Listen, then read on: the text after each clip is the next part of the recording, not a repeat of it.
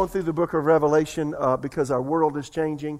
Jesus is coming back, and He wants us to know what's coming up, and He wants us to be prepared. So, you know, a person that was prepared for any eventuality at night in first century would take an oil lamp, uh, which was made out of clay, had a wick in it, and they would fill it full of oil uh, so that it would have could burn for a long time. And then they would take the wick and they would trim the wick uh, like my grandmother used to do in her house when I was a little boy, so that the lamp would burn brightly and so that they, you know, wouldn't be taken unawares when something happened at night.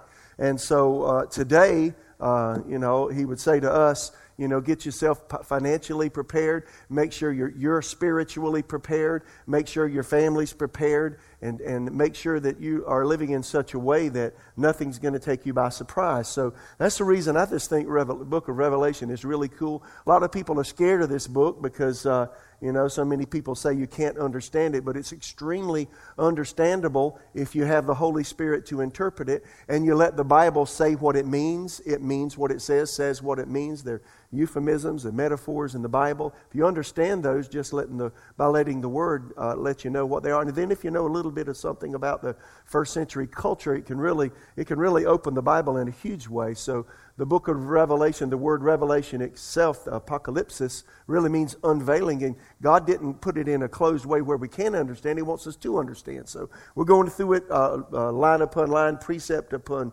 precept, verse by verse, and we're just going to take it all apart. There are some challenging things ahead of the world in our future. They're, they're both wonderful things and challenging things. The wonderful things for us as the church is that Jesus is coming back, and before he comes back, he's going to empower us to minister life in some really negative circumstances. And then before the worst comes, we'll be whisked away in the rapture of the church. How cool is that? But we are going to see some negative things, and a lot of people don't think so. And we'll talk about that at another lesson in the future. But there are some things coming that people need to be aware of. So, uh, you know, don't let it, don't let the day t- uh, catch you like a thief in the night, as Paul said in 1 Thessalonians 5. So, uh, Jesus appeared to the Apostle John, who was the last uh, of the 12 apostles that was alive. And this is in uh, uh, the 90 um, uh, somethings AD when he was, uh, he was on an island uh, because he preached the Word of God and the uh, Roman emperor was upset with him. And there on the Isle of Patmos, uh, Jesus appeared to him. And understand, you know, it's really uncanny when you think about it. John knew Jesus uh, when he was here on earth and, and spent three and a half years in ministry with him. And here Jesus appears to him in a dazzling light in all of his glory, and not in the way he appeared as the baby in the manger. And, and I'm sure if I was John, I'd be like, wow, I walked with this guy for three and a half years. This, this is like amazing.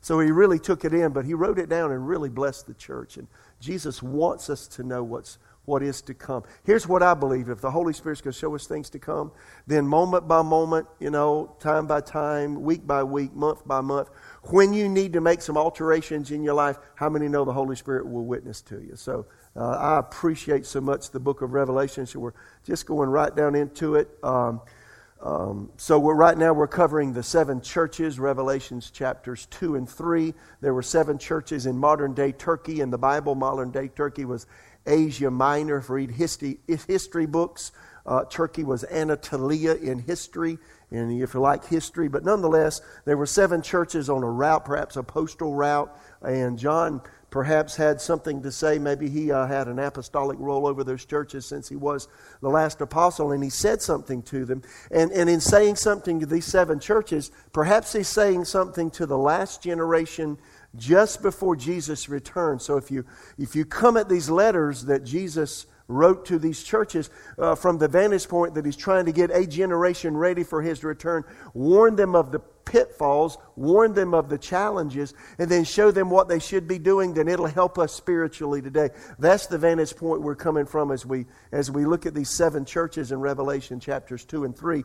We've covered three of them up to this point. We'll cover number four today, August 21st. We talked about the uh, church in Ephesus. That was the first church that Jesus addressed. And uh, he told that church, make sure you, you keep your first love. Make sure your relationship with me is as close as it could be. Don't let it be same-o, same-o. How many know that is a challenging word for today with all of the time wasters and time chasers and things that distract us in our days saying, make sure you you keep your first love. If you ever, if you ever feel like you slack off, just the good thing is you can repent that's what he said to them and go back and do the first works. September 11th, we talked about the second church, Jesus' message to the church in Smyrna.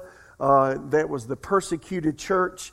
And he told them that persecution is a part of the normal Christian life. He complimented them for standing under the persecution and encouraged them they should never let down on what they believe, even though their culture is changing.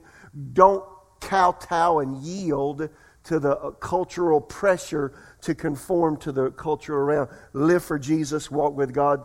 And then um, last time, uh, we spoke about the church in Pergamus, or uh, others call it Pergamum, the compromising church. And, um, and you know what? It really speaks to America today. Um, the church in America has been challenged to compromise in a huge way, and Jesus wants us to be light in darkness, and we talked about that last week. And let me just make a comment. A lot of people don't understand spiritual warfare, but let me just say, and I don't like to make things real ethereal. My feet are on, on dirt all the time. I walk out my life with God. And, you know, I, some people that I'm around, they try to make everything ethereal or pie in the sky or you can't really understand. I like to make things bare bones. Life is just daily for me. Life is moment by moment. Is it for you? It's hour by hour. You got to work. You got to take care of your family, raise your children love your spouse, you know, take care of your body, do the necessities to live. At the same time, you want a strong walk with God so you don't compromise in your thought life, in your emotional life, in your relational life, in your personal life. But there are demon forces that are seeking to hinder our relationship with God. And I'm just going to be honest, my experience right now, I've never had the spiritual pressure that I feel today. And I think everybody feels that way, don't you? And it's just because of the times that we're living in. Jesus is coming back, and uh, the book of Revelation is clear. And if you go read the book of Daniel, other books, uh, what Jesus said in the Gospels, about what is to come, what Paul said in the epistles that he wrote to the churches. There's coming a time that a man of sin called the Antichrist is going to come, and really, he has the, an idea. He's going to be motivated by Satan himself, but he has the idea that he'll be able to gang the nations of the world together and actually create a one world entity and just have everybody worship the God that he worships, which is the devil. And, and what goes with that is immorality. There is no, there are no sets of rights there is no set of right or, or wrongs. It's an immoral time, it's a wicked time. It's a time where uh, sexual sin is rampant worldwide. It's a time where everybody does what they want to do. And it, it's a time where it, where it seems like, you know, the encouragement from the culture around you is, why, do you, why are you reading the Bible? That's an antiquated book. Why are you praying? That's not going to do any good. Why are you doing this? Because, you know, those things are unseen, unfelt, and unknown. You need to live for today. That's the ideology. And demon spirits push that. So anything that comes to you that wants you to spend less time in the Word, less time in prayer, wants you to be uncommitted to a local church that makes you feel like you can do anything you want to as long as you don't bother anybody else or break a law. You can do what you want. It's the spirit of Antichrist. How many hear me? And that comes to all of us every day. It comes to me, and I just say, Serenata, not today, not ever. How many hear me? And I make the decision when I get up every morning. Today, as for me and my house, we're going to walk with God. And you know, if you make that kind of decision, it makes a lot of difference. How many hear me? Some people, they say, well, I don't know if you're wishy washy, you're going to fall in a ditch somewhere today. So Anyway, uh, the next church that Jesus deals with, church number four, is the church in Thyatira. And uh, we label that one the corrupt church. Let's read those 11 verses. We'll make some comments and we'll be done. Verse 18. And to the angel of the church in Thyatira, write, These things says the Son of God who has eyes like a flame of fire, and his feet are like fine brass. I know your works, your love, service, faith, and your patience.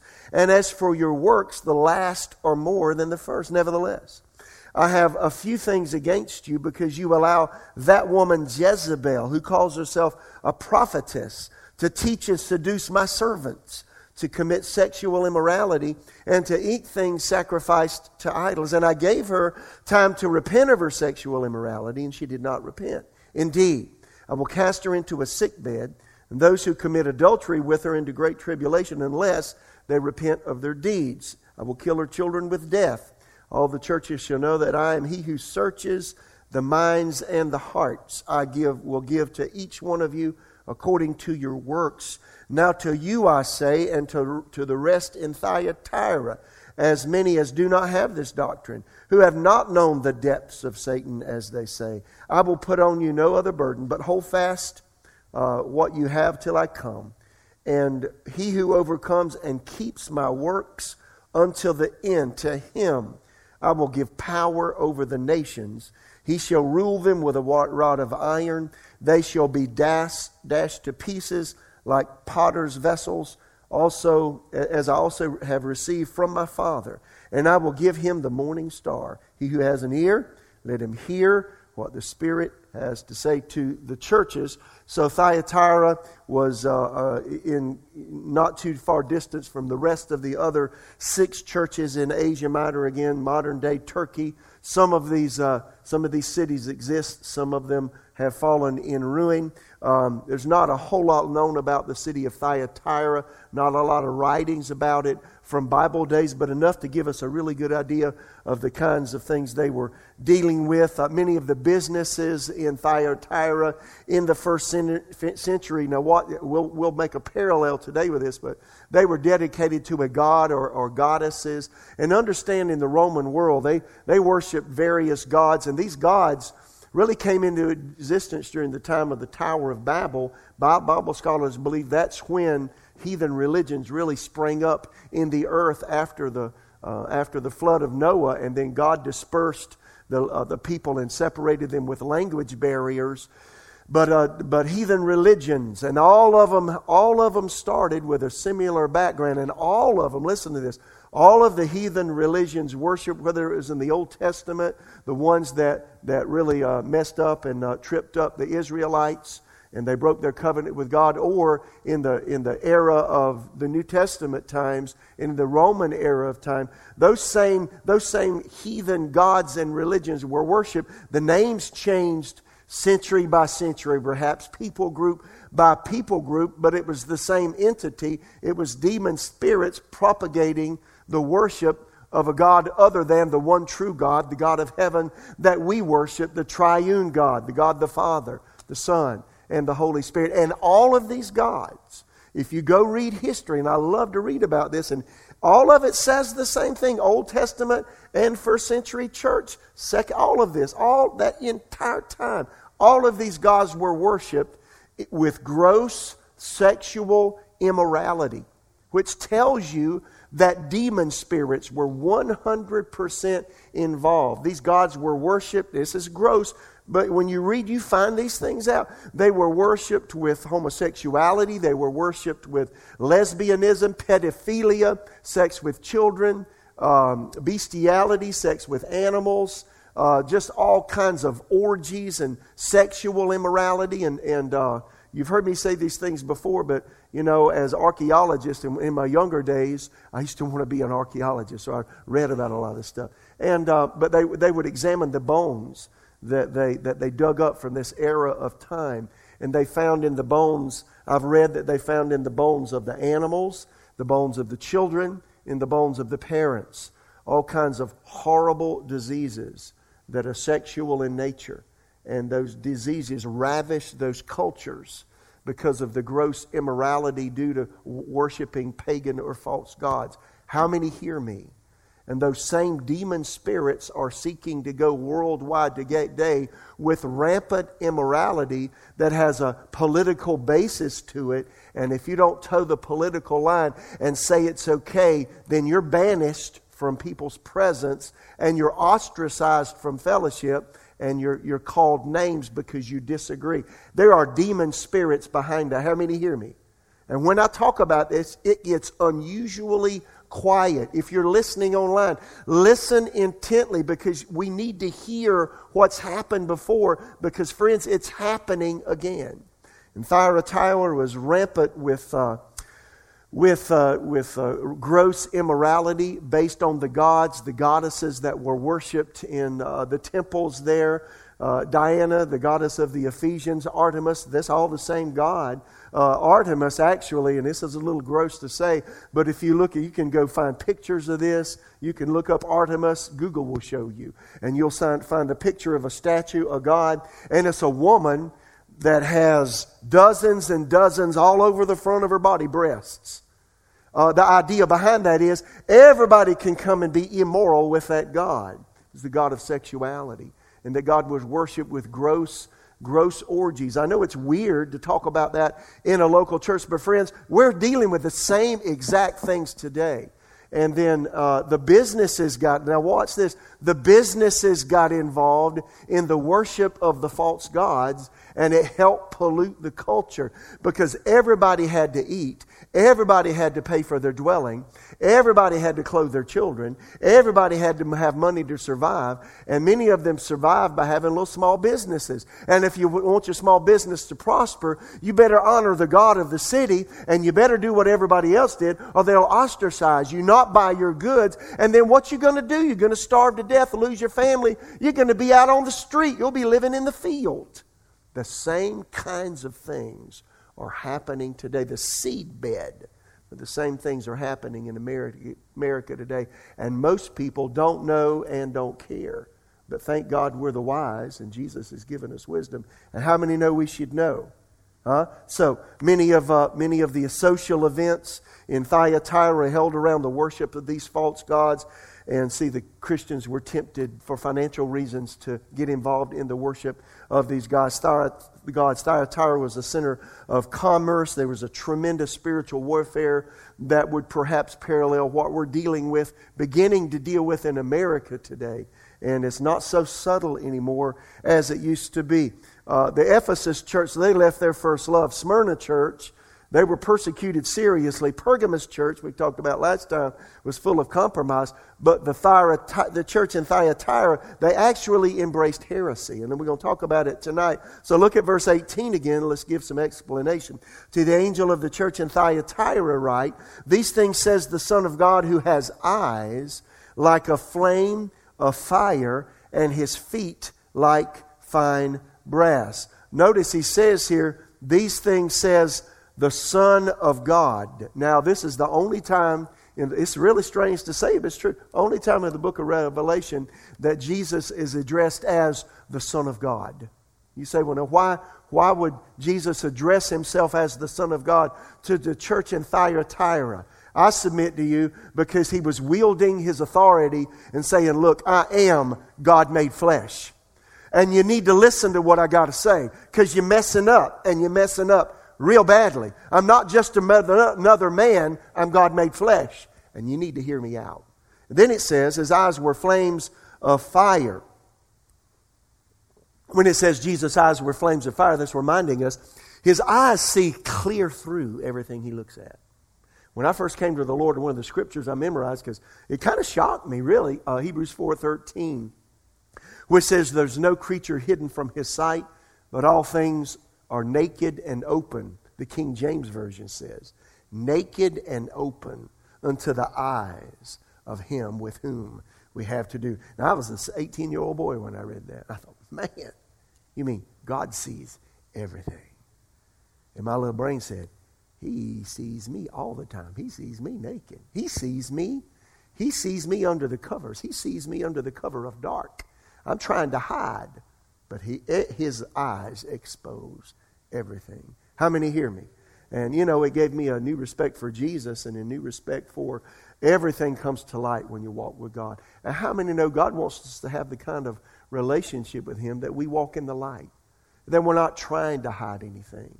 And if you've got any, uh, any idiosyncrasies to sin, to do wrong, uh, to hide yourself, you know what you need to do? Say, God, you know everything about me. You see what I'm thinking. You see what I want to do. Don't forget, we bring all kinds of habits from our past life, and, and some of those habits are not nice. We have mental habits, we have emotional habits, we have physical habits, and we have private habits that nobody knows about, but Jesus knows about them. And sometimes they bother you as a believer. I, I brought habits from my, from my little teenage life into my life with God. I brought habits that came from my family, habits of conversation, habits of thought, habits of thinking about myself, habits, physical habits. And Jesus, you know, one by one came to me, and you'll find he'll do that to you. Say, Can we talk about that? You've been doing that for 30 years. Can we talk about why you're doing that today? Can I help you? How many know his eyes see all? Isn't that cool? Then he says, then he says, these things says the Son of God who has eyes like a flame of fire and his feet are like fine brass. Now that's masked until you understand what brass represented. Now, in several of the commentaries I read from, which are really good ones, uh, they give you the basis for some of the word usages here. And I don't usually give you the Greek words because you wouldn't remember them anyway. But this word here for brass, brass here is a reference for Jesus uh, being the judge and judgment for sin.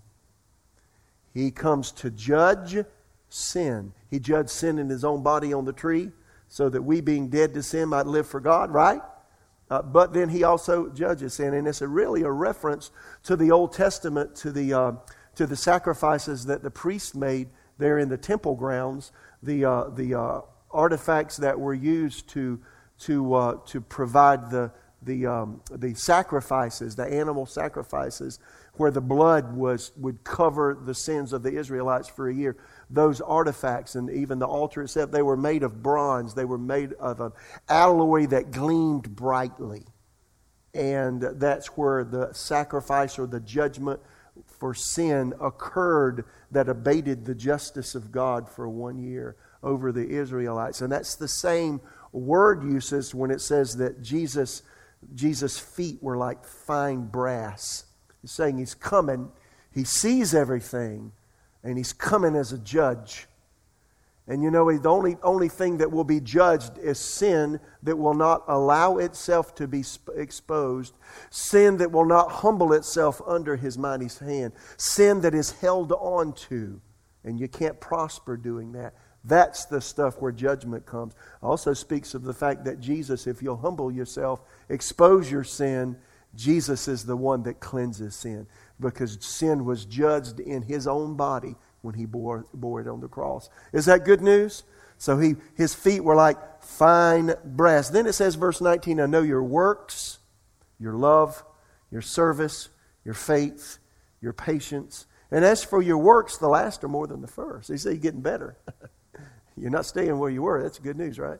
A lot of people today, you know, they preach and teach as though your works don't matter to God. That's just not true. You don't find anything Old and New Testament. In fact, I did a word search uh, several years ago and just did the word works, Old and New Testament. There's so many scripture references, not my subject tonight, but so many scripture references that God sees our works. God sees our works. God sees our works. You hear people today say, well, God never, Jesus never looks at your works. He said, here to these folk, I know your works. How many know Jesus knows what you do? And again, separate that we're not saved by what we do, but what we do produces things. And what we don't realize as believers is every day we're accruing uh, things of value in heaven. Every time we say a yes to the Word of God, every time we say yes to the Holy Spirit, every time we obey God, every time we help someone in obedience to His voice, every time we do something to promote the kingdom of God, whether it's prayer, fellowship with somebody, encouraging someone, you're accruing things in heaven. There are rewards in heaven for living right. And a lot of people, the way they talk, your works don't matter. No, no, no. Your works make a lot of difference. They really determine your, our place in eternity. How many want to shine bright? How many want to have something? You know, we used to sing that song in the Baptist church where they talk about casting their crowns before the glassy sea or the, or the, the expanse of the golden ground in front of the throne of God. And, and, it talks about the elders casting. They took the crowns that Jesus gave them as rewards for what they did. And they were so glad to see him that they bowed down and they wanted to give him something. So they gave him their rewards cast them at his feet. We used to sing a song in the Baptist church Must I go an empty handed? Must I meet my Savior so? Must I go an empty handed? Must I empty handed go? An empty handed person in heaven is a person who lived to satisfy their flesh, who never obeyed God, who rarely ever read their Bible, prayed, sought God, and, or tried to help someone else, lived to appease their flesh. That's a person empty handed. How many don't want to go to heaven that way? Hello. So he says, I know your works, your love, your service, your faith, your patience. As for your works, the last are more than the first. Now, let me say this also. You know, a lot of times you do something for God and maybe, maybe I don't recognize it, or maybe mirror our staff team, you're working in some area of the ministry here. Maybe nobody says, maybe for a period of time, we just kind of mess up, get slack, and don't say, you know, add a, add a boy, add a girl, doing good, good job, thank you, thank you for, you know, God always sees. How many do Jesus always see? You give a cup of cold water to a thirsty person, God sees. How many hear me? It's the smallest things that he sees. Hebrews 6:10 says, "For God is none unrighteous," it's amplified, "to forget or overlook your labor and the love which you've shown for his name's sake in ministering to the needs of the saints, his own consecrated people." Galatians 6:10, so let's not get tired of doing what's good and just at the right time we will reap a harvest of blessing if we don't give up. Therefore, whenever we have the opportunity. We should do good to everyone, especially those of the family of faith. And lastly, 1 Corinthians 15 58. I read these verses just to encourage me. You ever get tired of doing what you do? I feel sometimes like I'm a rat on a treadmill. Man, I'm going after it, and it never stops. I mean, this week particularly, I have been, I mean, I get up early, go to bed late. So I still hadn't finished all I got to do, you know? And so he says, So, my dear brothers and sisters, be strong, immovable Always work enthusiastically for the Lord, for you know that nothing you do for the Lord is ever useless. Is that good news? And so Jesus commended their works. He says, I know, I understand. So if, if you don't get accolades from someone around here, every once in a while we're going to say, Thank you, attaboy, attagirl, thank you. But if we don't, no, Jesus does. Right? Then verse 20 says, Nevertheless, I have a few things against you. Because you allow that woman Jezebel, there she is again, who calls herself a prophetess to uh, teach and seduce my servants to commit sexual immorality and eat things sacrificed to idols. And I gave her time to repent of her sexual immorality, and she did not repent. Indeed, I'll cast her in a sick bed, and those who commit adultery with her into a great tribulation or a period of hard time, excessive pressure, unless they repent of their deeds. I will kill her with her children with death. And all the churches shall know that I am he who searches the hearts and minds and hearts and I will give to each one of you according to you. There it is again, according to your works. Now to you I say, and to the rest in Thyatira, as do many who, who as do not have this doctrine, who have not known the depths of Satan, as they say, I will put no on you no other burden. So this la- this lady, there was a lady in Thyatira. Her name was, I don't think her name was Jezebel, but Jesus referred to her um, as as the as as the wife of the Old Testament King Ahab. Her name was Jezebel, and she really helped involve Israel into rampant, rank, nasty immorality that really broke their fellowship with God in a terrible way. She tried to rule her husband.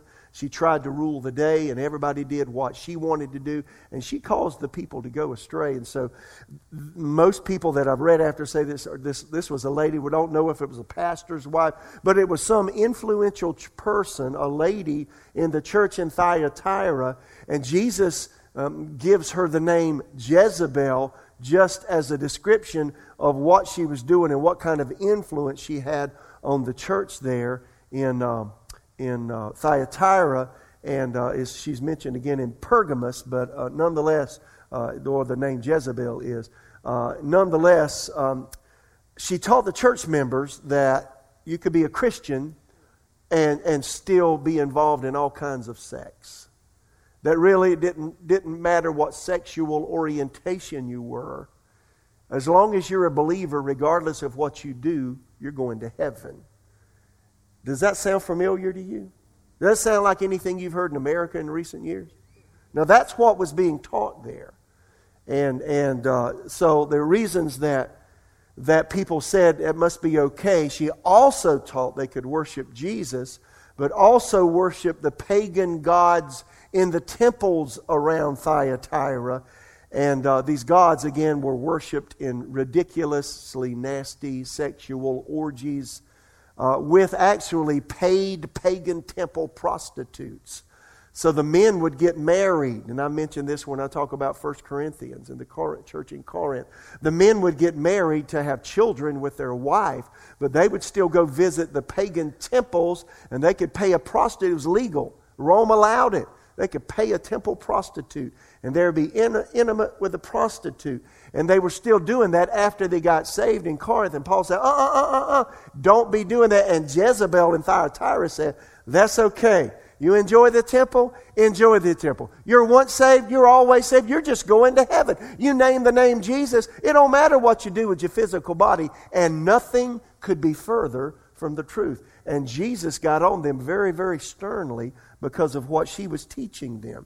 Uh, another problem, uh, so again, um, she taught them they could sin with their body, and enjoy temple sex. Let me read through this because I'm looking at the clock. And it would not affect their spiritual life and it degraded their conduct and belief, and that degradation was called the depths of Satan. What does that refer to? That's a person, although they say they were saved, they were still involved in all of these terrible sexual sins because of the paganism that was in their culture. So Jesus called it there the depths of Satan. Another problem in Thyatira was eating meat sacrificed to idols. Now, listen to this. City of Thyatira was known for its many artisans. They made all kinds of garments wool, linen, leather, bronze. They had numerous trade guilds. We'd call them unions today. Um, and these people manufactured clothes. They created dyes to make different colors of clothes. They were potters, bakers. They traded slaves. Anything you can imagine that a person would use in a small business that created things that people use in everyday life. Uh, Thyatira was known for that. It was a really center of commerce in that area. And here's the issue the trade unions, they call them trade guilds then, were part of uh, pagan deities and their worship. Listen to this. So, so, um, the trade unions provided common meals in the pagan temples where each worker would bring some food offered in sacrifice to an idol. And so everybody bring their food to work. They're bringing their lunch. Maybe they'd stay, had a long day, they're staying for, for supper, and they bring their food. They go into the temple, sacrifice a portion of the food to the idol, sacrifice all of the food to the idol. The priest takes enough to feed himself and then gives the worshiper back the food that's been sacrificed to an idol. You know, when I say this, my mind goes, I've been to India so many times, and the, the leis of flowers, the fruit, the, the apples, the lemons, the limes, the oranges that I've seen that were laid down to an idol of various kinds in various places. I've been in India. Uh, they, they, were sacrificed to those gods to appease those gods. And that's what the people in Thyatira did. They would bring their lunch, whatever it was, meat, whatever, their sandwiches, and sacrifice it to a god. And then bring just you know leave a portion for the priest so he could eat, and then they would bring the rest back. And and um, Jezebel said, this lady said, it's all right to do that. She taught the practice was just fine. But what it did, listen to what it did. Here's what it did. You say, well, what's wrong with that, Pastor Mitch? If the, if the pagan's nothing but a demon anyway, what's the big deal if you eat uh, food that's sacrificed in a pagan temple to a pagan god? What's the big deal? And why did Jesus get upset about Jezebel telling everybody it's okay to do that? Because it dumbed down their conscience. And they got to where repeatedly, over and over, Monday, Tuesday, Wednesday, Thursday, Friday, and maybe they even work like we do sometimes on Saturdays. And maybe, maybe they work Sundays too. You know what? They would do that, and because day after day, they were so accustomed to people, you know, honor, honoring an idol with their food and eating the food, they saw nothing wrong with idol worship. It dumbed their conscience down to the point that, well, so what? The people are going in the temple and they're having orgies, sexual orgies. So what? So what? There's no problem.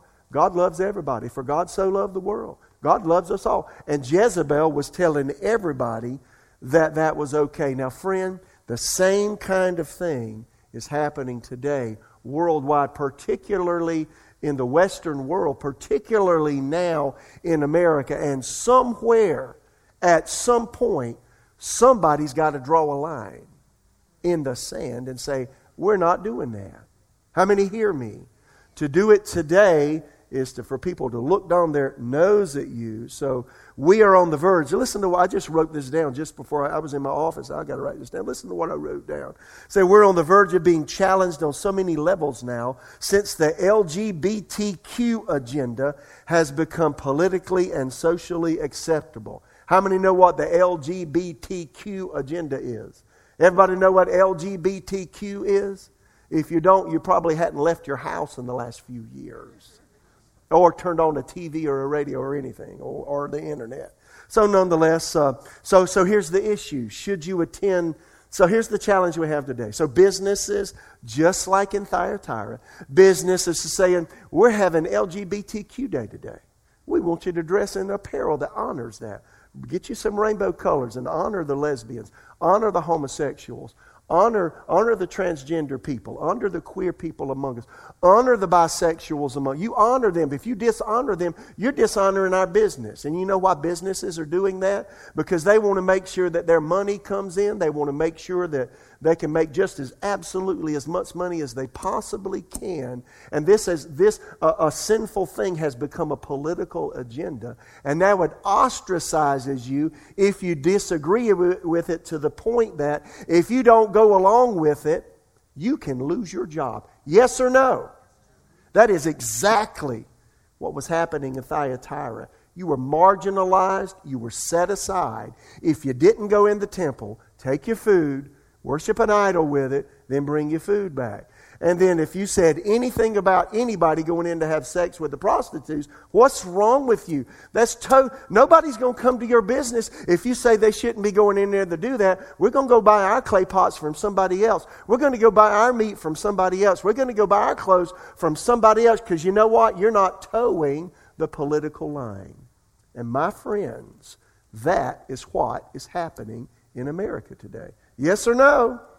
Should you attend social activities sponsored by your employer? Same sex weddings, parades? Those are questions people ask me as a pastor. Pastor, you know, I've got a relative, I've got an uncle, an aunt, a cousin, a nephew, a friend, and, and they're marrying, uh, a man's marrying a man, a girl's marrying a girl and they want me to come to the wedding, and, and that means I need to buy a gift, and I'm going to be there as the, I would say, pseudo minister marries two people, same sex. Should I go because I love them, because I want to share Jesus with them? Should I go because I respect them? That's a, that's a real big deal, isn't it? And those are questions all of us have to answer. And so it's a big deal in Thyatira. It was a big deal today. And uh, uh, anyway, the believers there were told it was okay to do all these things. And, and I want to challenge you at some point, somebody's got to stand against the things that are wrong in American culture, or we're going to fail and fail miserably. And the church, let me say this the churches that choose to toe the political line and not call sin sin will eventually fail in the United States of America. How many hear what I'm saying? God will withdraw the anointing. How many hear me? The temple in the Old Testament, they wrote over it Ichabod. The Spirit of the Lord has departed from. These are hard things to say, and it doesn't make what I'm saying popular. But my friends, I, I challenge you to show me that I'm wrong from the Scriptures. What does the Bible say? We have the same kinds of challenges. Jezebel was telling everybody it's okay to do this, and that's what, not what Jesus was saying. And now, you know, for the last number of years, say for the last nine or ten years, or even more perhaps in some circles, we've got an exaggerated message of grace that is being taught, particularly in the Western world. The grace meaning that you know, you can be a homosexual and a Christian. You can be a practicing lesbian and a Christian. You can, you can uh, be involved in a sexual relationship. You're living with someone and you're not married. But you know what? Because God forgives sin and for, for God so lo- God loves you so much, you made Jesus Lord. He understands where you're at. He knows you have a sexual desire. And of course, you know you need to fulfill that. And that's the kind of things that are that are being taught everything's okay. And friends, that is not, that's what was going on in Thyatira. And that's what raised Jesus' ire so much. And that's why that was the church of corruption, the church that was preaching false doctrine. How many hear me? You go through the New Testament, God had something to, t- to say about sin among his people. In fact, 1 Corinthians chapter 11. Apostle Paul said, When we're judged by the Lord, we're disciplined, so we'll not be condemned by the world. There was a man in 1 Corinthians 5 who was having uh, sex with his stepmother. That's not even known among pagans during the time. Ridiculous. And he gave the man space to repent. He didn't, so he turned him over to the devil for the destruction of his flesh so his spirit would be saved in the day of the Lord Jesus. And my friends, how many know Jesus is the same yesterday, today, and forever? So here's a question I have for me and every pastor and churches all across America. Why are churches not talking about what the Bible says? Do you have an answer? What is the answer? Why are pastors not saying anything? This is what I preached all summer long. It gets unusually quiet when I talk about these things because you never hear anybody willing to say anything about it because you know what? When you say these things, you're going to get persecuted. How many hear me? Are you willing to speak up when you have a friend that's a homosexual? You have a friend that's a lesbian? You have a, a family member at Thanksgiving, at Christmas, and they're wanting to talk to you about spiritual things and how much they love Jesus? Are you going to say nothing because you don't want to offend them? Are you going to lovingly say, you know what? Jesus loves you. But right is right and wrong is wrong. And what you're involved in is sin. How many know the Bible says open rebuke is, care, is, is better than carefully concealed love? Yes or no? You know, if you've got a child that's doing something wrong and you know in 10 years when you're not in their life, they keep doing that, they're going to lose their job, lose their house, lose their car, perhaps even lose their life because somebody won't put up with it. How many know you don't love your child if you're not honest? Yes or no? I'm not saying be unkind. You got to be loving about these things. But how many know we also need to be we need to be forthright about what is right and what is wrong? Yes or no? And it is the love of God. Jesus had his, his denunciations against the Pharisees and the religious people of his day who were, who were telling people how to live but weren't living that way themselves. How many hear me? It's quiet in here. So he said in verse 21 I gave her time to repent of her sexual immorality, speaking of Jezebel and all the people that went with her in the city of Thyatira. She did not repent. Indeed, I will cast her in, in, into a sick bed. Now, why did he say that? Well, in 1 Corinthians chapter 5, Jesus turned that young man that was uh, involved in sexual immorality over to the devil so that his flesh could be hindered, so that his spirit would be saved in the day that Jesus returns. He did it. And so Jesus said, You know what? I'm taking my protection off this lady Jezebel. She's going to get sick. How many know sometimes God allows that if a person won't listen, they won't repent, repeatedly, repeatedly, repeatedly. Somebody comes, they hear the word preached, they read the word, they hear something, the Holy Spirit saying, You need to stop that, stop that, stop that. You're leading not only yourself, but other people astray. Stop, stop, stop, stop, stop, stop. At some point, sometimes God had to say, Enough is enough. And that's what Jesus said to this woman Jezebel. He said, She's going to get sick. I'm going to cast her into a sick bed. And those who commit adultery with her into great tribulation, that's not talking about the end time before Jesus comes back. That's talking about hardship, difficulty. Sometimes difficulty comes from God when a person chooses to live wrong and influence others to live wrong. At some point, Jesus says, no more. Yes or no? Well, that's a challenging word, is it not? Then it says, I'll kill her children with death. He said, if you don't repent, my hand of protection is off of you. And you know what? You could even, you could get to the point if you don't repent. The healing power can't come because you're blocking it with your lifestyle and with your seared conscience and with your reprobate living. You know what? You may even die. Her children is not referring to physical children, referring to her spiritual children. So it says, uh, You shall know that I am he who searches the mind and hearts. I will give to each one of you according to your works. Now to you I say, the rest in Thyatira, as to many who have not this doctrine, who have not known the depths of Satan, as I say, I will put on you no other burden. Then lastly, he goes on to say, But hold fast what you have till I come. And he who overcomes and keeps my works until the end, to him I will give power over the nations. You know, if we'll just walk with Jesus, do his will, put up with the persecutions that come because we've refused to compromise. Jesus said the day will come when he comes back and that we will help him rule the nations of the world in his 1,000 year rule. How many know he's going to use believers in glorified bodies to help him? Yes or no? It's kind of an exciting time. That's what he's referring to. He says, He shall rule them with a rod of iron. They shall be dashed to pieces like a potter's vessel, as I have also received from my fathers. Some nations that exist today, according to Matthew 25, will not exist after Jesus comes back because they were rebellious nations. They would not listen to the Word of God, and they will be defeated by the Lord Jesus when He comes.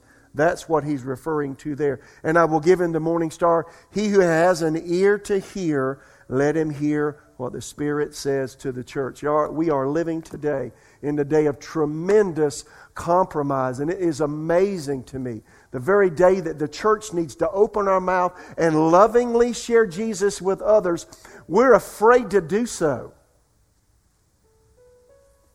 Yes or no? We're afraid on our jobs. I'm not saying to go on your job and speak Elizabethan English, but I'm saying when God gives you an opportunity and opens the door in the context of natural, normal conversation, and you're talking with someone one on one. Maybe it's after work. Maybe you've gone to lunch at a restaurant. I'm not saying go to work and say, now hear this. I disagree with the boss and hierarchy here. You're stupid to do that. But in your social conversations and in the settings, at some point, sometimes you have to make choices. And if your business, for instance, you know, toes the LGBTQ line and says, you know what, if you work here, you have to embrace here. I want you to be here on LGBTQ Day, and I want you to do what we do, and I want you to eat a piece of cake with us. What are you going to do? Some of us are already dealing with these things, and so many believers compromise, and that's the reason we're losing our mooring spiritually. And that's the reason the church has lost its power, because we're not willing to confront and call sin what it is today. How many hear what I'm saying? Jesus had to come to the church in Thyatira. He had these very strong things to say. He loved them, but they were losing their culture. They were losing their city. And my friends, if, if we don't somehow wake up, we're going to lose the nation that has been one of the greatest nations in history called the United States of America. How many hear what I'm saying? So these things need to be made a matter of prayer. You know, me doing this, you say, well, Pastor, you know what? People are going to stop coming. I understand what people are saying about that. And all I know is I have to obey the Lord. I'm not doing what I do to make money. I'm not doing what I do to build a big church and have lots of people come. My goal is not to have people come to have a big church. My goal is to minister life by the Holy Ghost to people that means I have to do what I got to do, and I got to call sin sin. I got to call right right. I got to call wrong wrong. If the government ever says you got to stop saying that, or we're going to take your 501c3 away, I said, well, do whatever you need to do. I have to obey God rather than men. Our free speech rights, eventually, as I've said it many times, are going to be affected by all of these things unless we stand up and take a stand. Jezebel is ruling the United States today. And what are we going to do about it? What are you going to do about it on the job? What are you going to do about it in, in your prayer life? All of this starts on our knees. How many hear what I'm saying? I'm not saying go out be a rebel tyrant and run everybody off and make everybody mad. What I am saying stands up for what is right. And when you're having conversations with someone, call it what it is and lovingly share the truth of God's word so that he can set people free.